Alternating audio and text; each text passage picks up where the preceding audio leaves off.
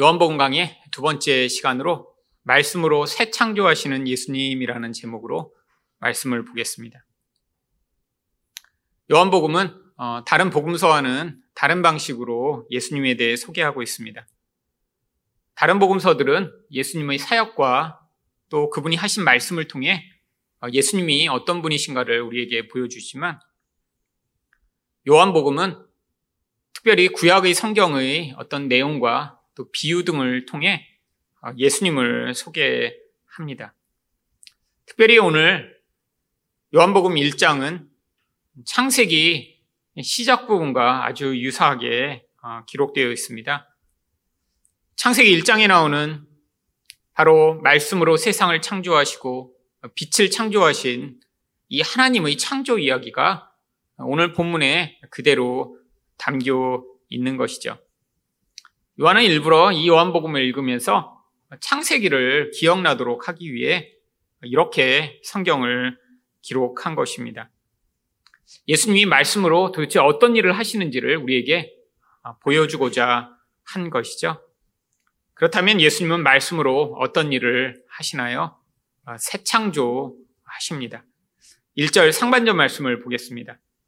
태초에 말씀이 계시니라 이 말씀은 곧 하나님 이시니라. 예수님을 하나님이라고 어, 하는 것은 우리가 너무 당연하지만 예수님이 말씀이다라고 하는 것은 성경에서 이 요한복음 1장 1절이 유일합니다.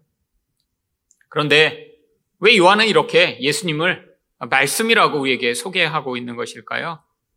바로 창세기 1장 1절에 태초에 하나님이 천지를 창조하시느니라 라고 하는 이 이야기와 이 요한복음을 연결시키기 위한 것입니다. 물론 태초에 말씀이 계셨다라고 하는 것이 어떻게 창세기 1장의 이야기와 연결되냐 하면 바로 하나님이 세상을 말씀으로 창조하셨기 때문이죠. 창세기 1장 3절을 보시면 하나님이 이르시되 빛이 있으라 하시니 빛이 있었고 바로 이르시되라고 이야기한 하나님이 말씀하시니 그 말씀이 바로 실체가 되었다라고 하는 이 모든 내용이 바로 태초에 말씀이 계셨고 그 말씀이 곧 하나님이시라고 이야기한 이 요한의 이야기가 그대로 반영된 것입니다. 결국 하나님은 말씀으로 이 온 세상을 창조하시고 운행하시는 것이죠. 이것이 바로 무엇보다 강력한 권세이며 능력입니다. 아니, 말만으로 모든 것이 이루어진다니요. 세상에 만약에 이런 능력을 가진 존재가 있다면 그는 어떤 존재보다 가장 강력한 존재로 추앙받을 수 있겠죠. 말로 세상을 움직이고 말로 다른 사람을 주장할 수 있으며 말로 내가 원하는 대로 다 할 수 있다면 여러분 세상에 어떤 존재도 이런 강력한 능력과 힘을 가진 존재는 없습니다.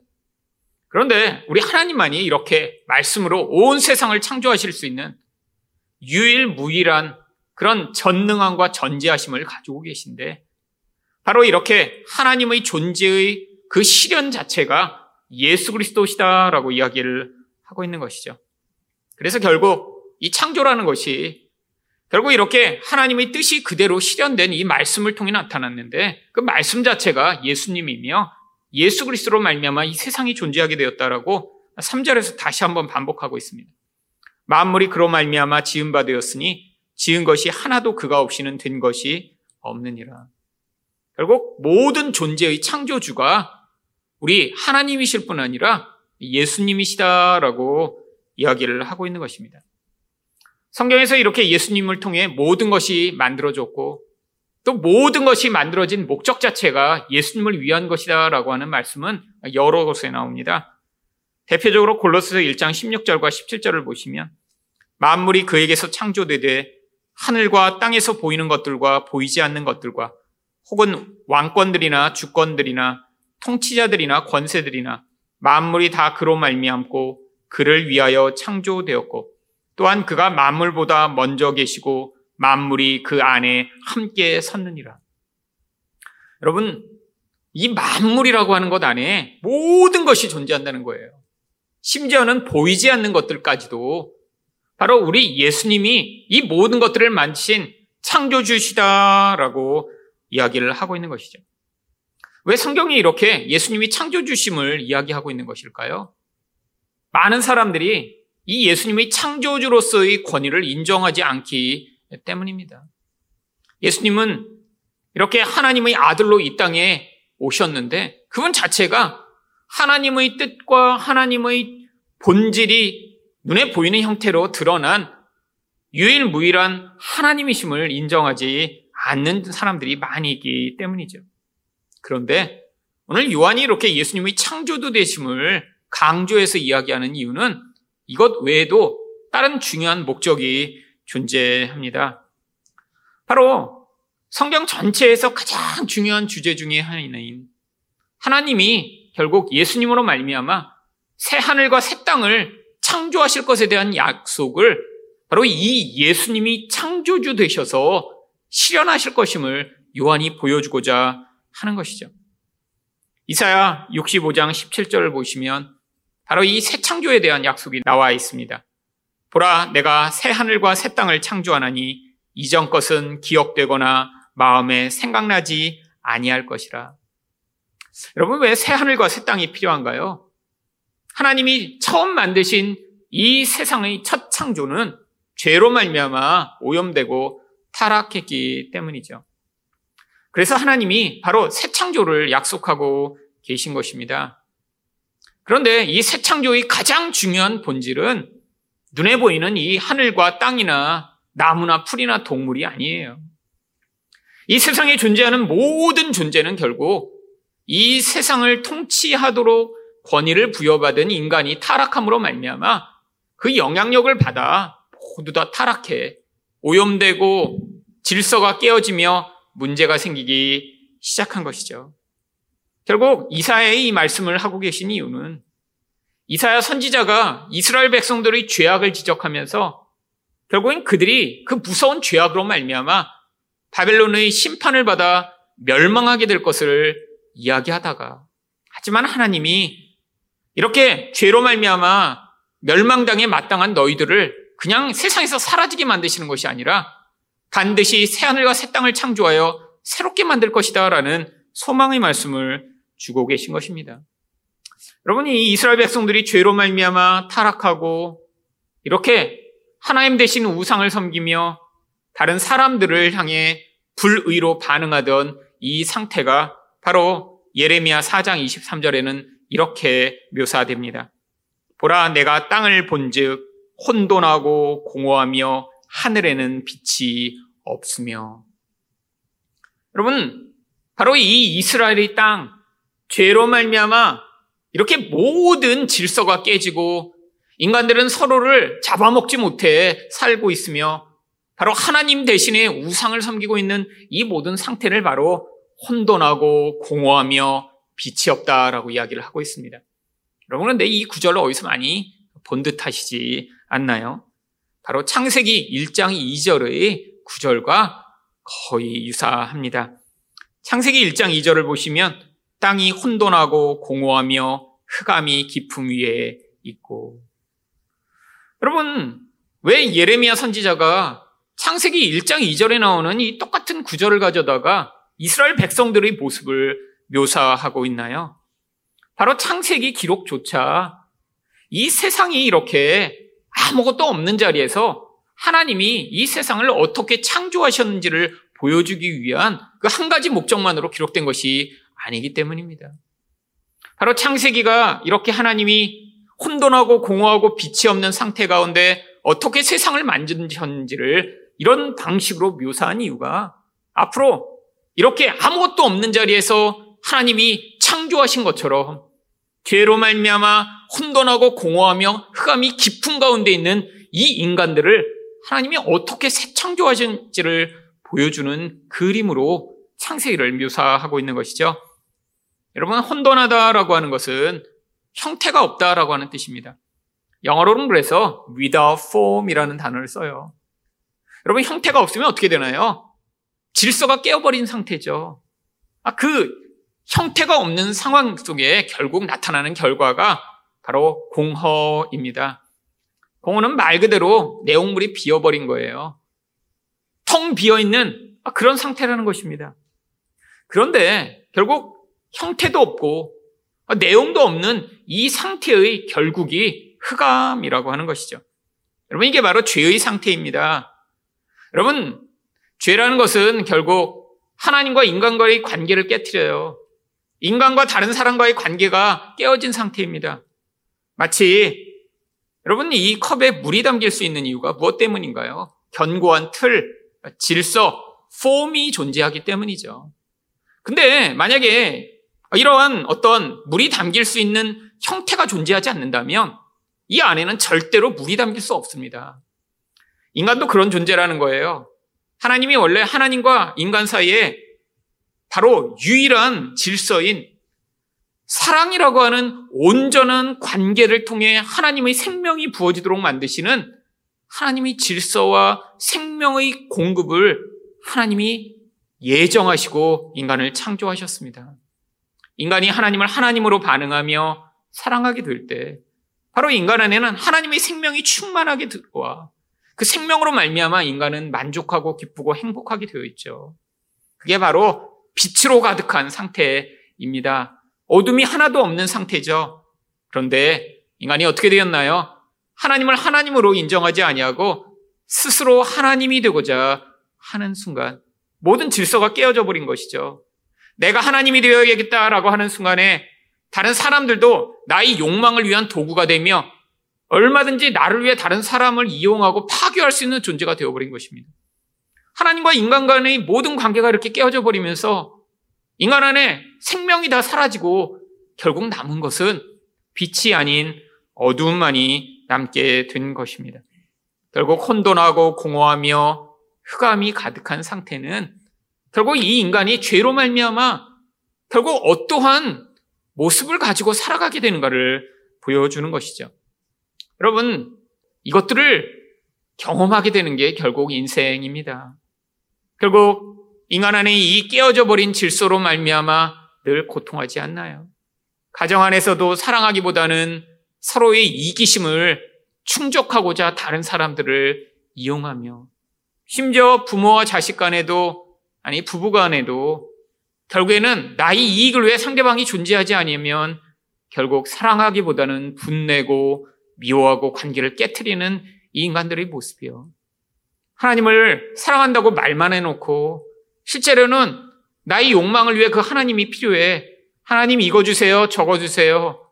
나의 이런 부분들을 채워주세요라고만 이야기하는 마치 돈 많은 부자에게 매달리는 거저 같은 꼴로 살고 있는 이 사람들의 모습이요. 여러분 그 결과로 인간이 경험하는 게 무엇인가요? 하나님한테 그렇게 매달리고 간구해도 우리 하나님이 우리가 원하는 것들을 채워주시지 않아 결국 하나님과의 관계도 깨어지고 다른 사람을 통해 나의 욕망을 채우고자 하지만 결국 그 욕망도 제대로 실현되지 않아 결국엔 그 대상들과의 관계가 깨져 영혼 안에는 어두움이 가득한 모습으로 살고 있는 인생의 모습이요.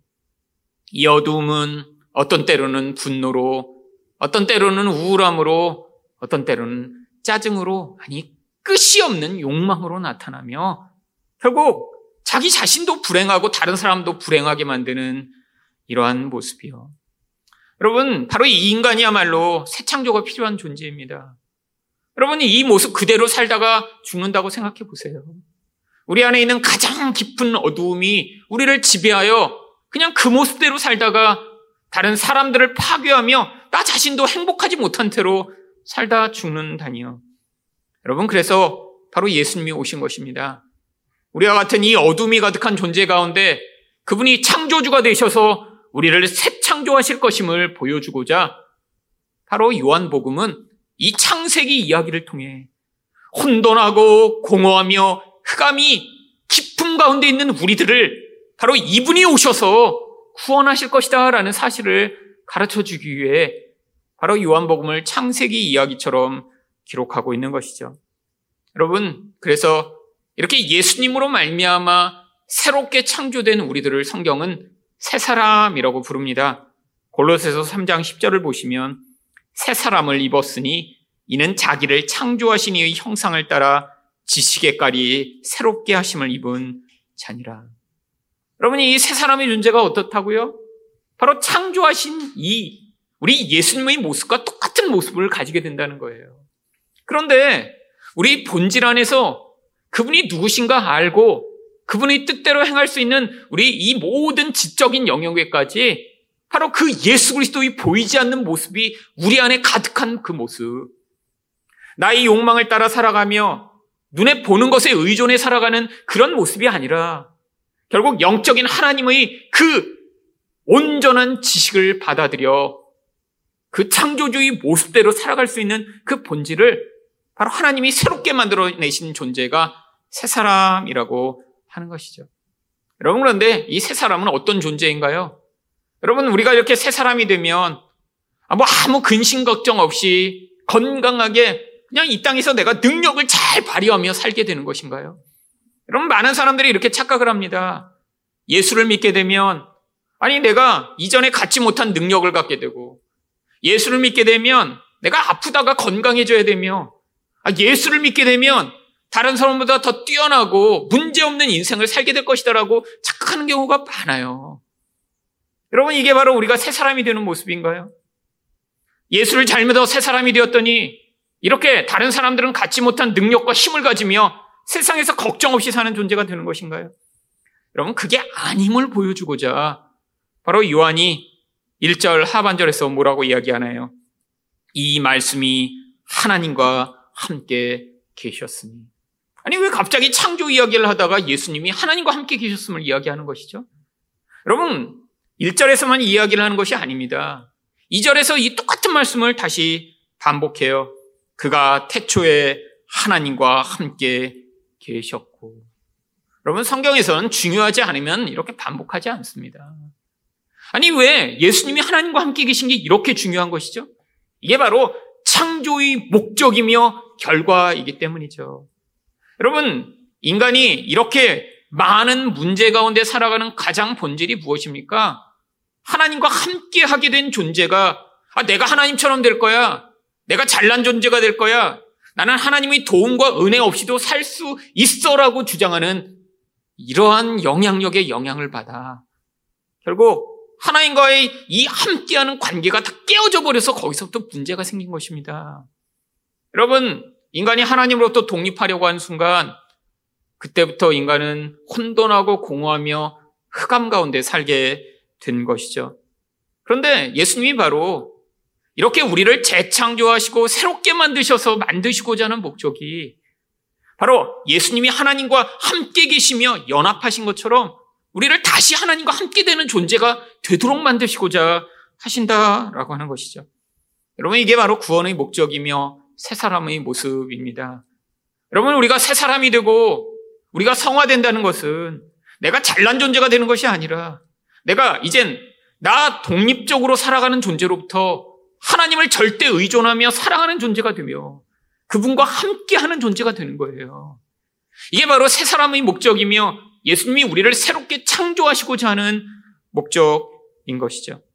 여러분 그래서 이 요한은 바로 요한복음과 요한 서신에서 계속해서 도대체 예수님과 이렇게 함께하는 것이 무슨 의미인가를 우리에게 가르치고자 여러 곳에 걸쳐 바로 이 하나됨 함께함, 사귐에 대해 이야기를 하고 있습니다.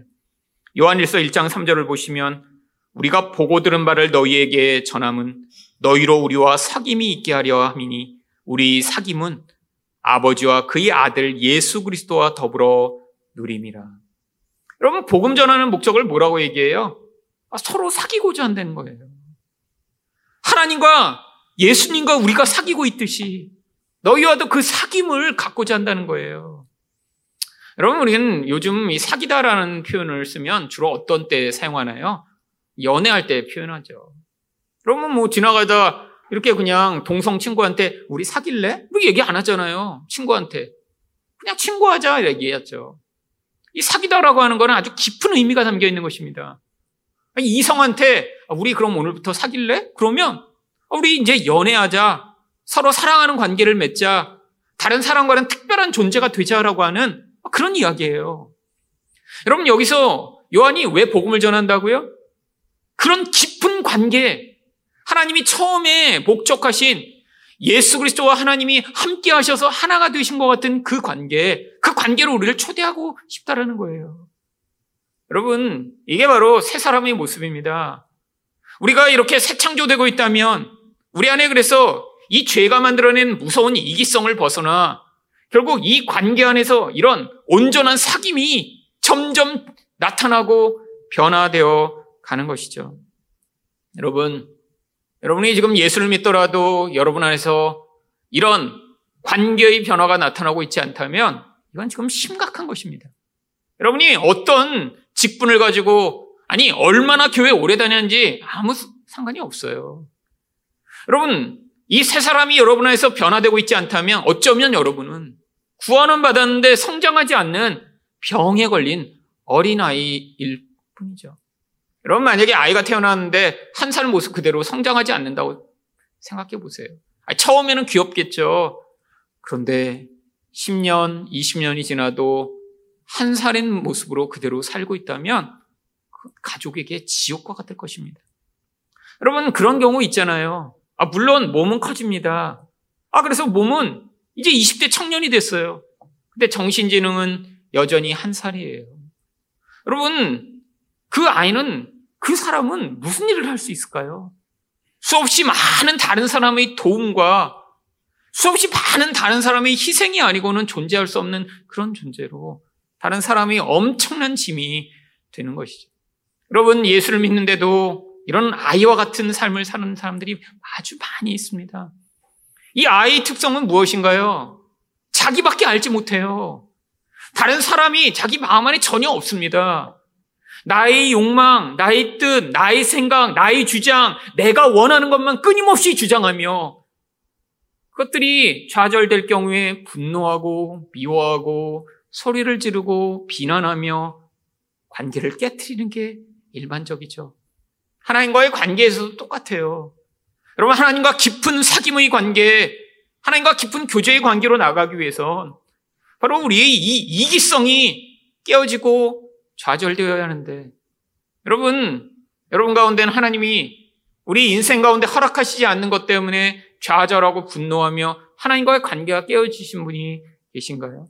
어쩌면 지금 어린아이처럼 끊임없이 아예 엄마한테 때를 부리고 울면서 장난감 사내달라고 계속해서 조르는 아이와 다를 바가 없는 것입니다. 여러분, 성장해야 돼요. 만약에 여러분이 진짜로 예수 그리스도로 말미암아 구원받은 존재라면 이 놀라우신 은혜를 받은 존재라면 우리 안에 이런 새 창조가 반드시 일어나고 있다면 이런 어린아이와 같은 모습에서 변화되어야죠. 내가 갖고 있는 생각에 다르면 틀렸다라고 이야기하고, 아니, 내가 원하는 방식으로 다른 사람이 반응하지 않으면 나쁜 존재라고 손가락질하며 계속해서 나를 만족시켜줘. 내가 원하는 말만 해줘. 내가 듣고 싶은 이야기를 해줘. 내가 기뻐하는 방식대로 반응해줘라고 이야기하는 이런 어린아이와 같은 태도를 언제까지 가지고 사실 것인가요? 여러분, 이건 심각한 질문입니다. 여러분이 교회를 20년, 30년 다녔는데 수없이 많은 봉사도 했으며 헌신도 했는데 여전히 이런 여러분 안에서의 변화가 일어나고 있지 않다면 지금 하나님을 믿고 있는 게 아니라 예수님을 믿고 있는 것이 아니라 예수라고 이름 붙인 어떤 다른 존재를 믿고 있는지도 모릅니다. 여러분, 예수를 믿는다면 여러분 안에서 바로 이 온전한 관계의 변화가 일어나기 시작해야 돼요. 이것이 분명히 여러분의 삶에서 내가 원하는 것들을 하나씩 내려놓게 만들며 결국 다른 사람과 하나님을 향한 그런 반응의 변화가 일어나도록 만들어야 하는 것이죠. 여러분, 이 사귐을 성경은 무엇이라고 또 이야기하나요? 하나됨이라고 이야기를 합니다. 요한복음 14장 20절을 보시면 그날에는 내가 아버지 안에 너희가 내 안에 내가 너희 안에 있는 것을 너희가 알리라. 여러분 도대체 이게 가능한 일인가요? 아니 한 사람이 있는데 어떻게 다른 존재가 그 안에 들어와? 또 나도 그 안에 들어가고 여러분 이것은 정말 물리 세계에서는 불가능한 일입니다. 한 사람이 있는데 다른 사람과 서로 섞여서 하나 돼 있어요. 이게 어떻게 가능하죠? 여러분 이건 영적 이야기를 하고 있는 거예요. 바로 영적으로 하나님이 그래서 우리에게 성령을 주신 것입니다. 성령을 통해 우리가 하나님 안에 들어가게 되고 하나님이 우리 안에 오셔서 우리와 하나 되고자 하시는 거예요. 여러분 이게 바로 이 사귐의 목적이며 결과입니다. 예수님이 하나님과 함께 하신 모습이에요. 아니 예수님과 하나님은 다른 분이시잖아요. 근데 두 분은 또 하나라고 이야기합니다. 아니 우리는 이해할 수 없는 이 삼위일체의 비밀. 근데 이 비밀이 바로 우리를 구원하셔서 하나님이 목적하고 계신 결과라는 거예요. 우리가 존재해요. 우리 인격도 있어요. 우리 생각도 있어요. 우리 뜻도 있고 우리라는 독특성이 존재해요. 근데 하나님과 우리가 하나 될 수 있대요. 여러분 이렇게 되기 위해 가장 필요한 것이 무엇인가요? 바로 내 안에 그 하나님과 함께 하는데 방해되는 모든 것들이 사라져야 하는 것이죠. 여러분 우리 인생 가운데 나타나는 고난은 바로 이 과정에서 계속해서 일어나는 것입니다. 하나님의 그 선하신 뜻, 하나님의 온전한 사랑, 그런데 우리 안에는 이런 하나님과 같은 온전한 뜻과 사랑이 없어요. 결국 하나님과 하나 되기 위해서는 우리 안에 이 삐져나온 수없이 많은 부분들이 제거되어야 하는데 이것을 성경은 환란이라고 부르죠. 여러분 예수님이 제자들 위해 마지막으로 하신 기도도 바로 이 기도입니다. 요한복음 17장 21절부터 22절을 보시면 아버지여 아버지께서 내 안에 내가 아버지 안에 있는 것 같이 그들도 다 하나가 되어 우리 안에 있게 하사 세상으로 아버지께서 나를 보내신 것을 믿게 하옵소서. 내게 주신 영광을 내가 그들에게 주었사오니 이는 우리가 하나가 된 것 같이 그들도 하나가 되게 하려 함이니이다. 여러분 하나 되는 거래요. 예수님이 이걸 위해 기도하셨어요. 어떤 모습처럼 하나 돼요? 내가 아버지 안에 있고 아버지가 내 안에 계신 것처럼. 예수님과 하나님은 뜻이 하나세요. 예수님과 하나님은 마음이 다르지 않아요. 같은 마음과 같은 뜻과 같은 생각과 같은 사랑으로 하나 되신 존재예요. 여러분, 그런데 우리들도 그렇게 하나 되기를 원하신다라고 하는 것이죠. 여러분, 이게 바로 예수님이 우리 인생 가운데 창조하셔서 만들어내시고자 하는 결과입니다. 여러분이 이렇게 인생 가운데 진짜 예수님으로 말미암아 창조를 경험하고 있다면 이 어둠에서 벗어날 유일한 길이 바로 이 길이라는 거예요. 여러분, 우리 인생의 진짜 고통은 어디에서 찾아오나요? 우리가 진짜 부자가 아니라 고통하는 거 아니에요. 여러분, 돈이 많아도 고통합니다. 여러분, 우리 인생의 고통이 우리가 그렇게 연예인들처럼 예쁘고 잘나지 않아서 그렇게 힘들고 어려운 것인가요? 여러분, 그러면 연예인들, 아니, 그렇게 키 크고 잘생기고 예쁜 사람들은 우울하지도 않고 힘들지도 않나요? 아니에요. 그들 안에 그 우울감과 그 고통이 얼마나 큰지 일반 사람들보다 더 많이 자살해요. 여러분, 세상에 어떤 눈에 보이는 우리가 볼 때 좋아 보이는 것을 가지면 그게 우리에게 행복을 가져다 줄 것처럼 생각하는 것. 이게 바로 계속해서 마귀가 우리에게 속이고 있는 것입니다. 우리가 행복하지 않은 이유는 우리가 만족하지 못한 이유는 만족할 만큼 충분한 돈이나 능력을 갖지 못해서가 아니에요. 만족할 만큼 우리 안에 이 하나님의 생명이 채워지지 못해서 있습니다. 여러분, 근데 이 생명이 어떻게 채워진다고요? 관계가 온전히 세워져야 그 생명이 우리 안에 흘러 들어와. 이 생명이 우리 안에 있는 이 어두움을 다 물러가게 만드는 것입니다. 하나님만을 온전히 사랑하고 복종하며 이웃을 사랑하는 이 온전한 하나됨을 이룰 때 하나님의 생명이 우리 안에 들어와 우리가 빛 가운데 거하는 자로 살아갈 수 있는 것이에요. 여러분, 여기에 참 기쁨과 만족과 행복이 존재합니다. 바로 예수님이 이것을 하시겠다고 지금 요한복음 1장에서부터 요한이 이야기하고 있는 거예요. 바로 태초에 혼돈하고 공허하며 흑암이 가득한 곳에 하나님이 창조하심으로 이 세상이 모든 만물로 가득해진 것처럼 그 풍요함과 그 영광이 가득한 것처럼 바로 우리도 이렇게 어둠이 가득한 존재 가운데 하나님이 우리에게 찾아오셔서 새 창조를 통해 우리 안에 참 만족과 기쁨이 가득한 존재, 그 하늘의 영광을 보여주는 존재로 만들어내시겠다고 약속하고 있는 것이에요. 여러분, 근데 도대체 하나님이 어떻게 지금 그 새 창조를 이루고 계시나요? 바로 말씀이신 예수님으로 말미암아 이루십니다. 여러분, 이 말씀은 지금도 유효합니다. 하나님이 지금 어떤 신비한 방법으로 우리를 바꿔가시는 것이 아니에요. 여러분, 우리 모든 문제는 기적이 일어나서 어떤 문제가 해결되지 않기 때문에 나타나는 것이 아니에요. 우리 안에 이렇게 잘못된 틀로 말미암아 혼돈하기 때문이고, 우리 안에 그렇게 관계가 온전하지 않으니까 그 안에 생명이 채워지지 않아서 공허하기 때문이며, 그 결과로 우리가 그 어둠의 영향력에 너무 깊이 영향을 받아 어둠이 밖에서 들어오는 게 아니라 우리 안에서부터 계속 생산되는 것이죠. 여러분, 분노가 밖에서 들어오나요? 여러분, 왜 화내세요? 여러분, 자주 우리는 착각합니다. 너 때문에 내가 화내게 됐잖아. 아니에요. 화가 없는 사람은 다른 사람이 아무리 어떤 일을 해도 화가 안 납니다. 자기 안에 이미 분노가 있어서 그 분노가 자극돼 튀어나오는 거죠. 아, 내가 이렇게 돼야 된다고 생각했는데 아, 다른 것이 벌어지거나 다른 것을 요구하면 내 마음의 틀이 그 내가 원하는 대로 이루어지지 않는 것들을 받아들이지 못해. 그게 분노라는 감정으로 튀어나오는 것입니다. 결국 분노는 자기 문제예요. 여러분 왜 우울하죠? 여러분 다른 사람이 우울을 마음에 집어넣어서 우울하나요? 아니에요. 여러분 우울도 이 분노가 자기를 향해 너무나 깊이 쌓이면 나타나게 되는 결과예요. 너무 화가 났어요. 그런데 누군가를 비난할 대상을 향해 적절하게 비난할 대상을 찾지 못했어요. 결국 희생양을 찾지 못한 거죠. 누군가한테 화내고 싶었는데 그 사람이 너무 힘이 세거나 화낼 대상이 없어요. 결국 자기를 공격하다 우울하게 되는 거예요. 여러분 왜 슬프죠? 내가 간절하게 원하는 것 그것을 잃어버리게 되거나 얻지 못하게 될 때 슬프죠. 결국 다 나의 욕망과 관련되어 있어요. 나의 욕망이 채워지지 않아 분노하고 나의 욕망이 결국에는 제대로 분출되지 않아 우울하며 나의 욕망이 사라져버릴 것 같은 그 깊은 두려움 때문에 슬퍼하고 결국 내 욕망을 만족시키지 못하는 대상을 향해 미워하는 이 어두움이요. 여러분, 이 어두움이 우리 본질 안에서 사라지지 않으면 우리는 이 세상을 살아가며 결국 마음을 뿜어내는 존재가 될 뿐입니다. 여러분, 누군가 가까이 가게 되면 왜 이렇게 힘든 거죠? 아니, 멀리서 볼 땐 너무 멋진 사람이었잖아요.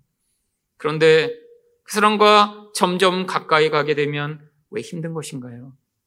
서로 안에 있는 이 어두움이 서로를 질식시키도록 힘들게 만들기 때문이죠. 여러분, 그래서 여러분이 가장 힘들어하는 사람은 결국 여러분의 가족일 수밖에 없습니다.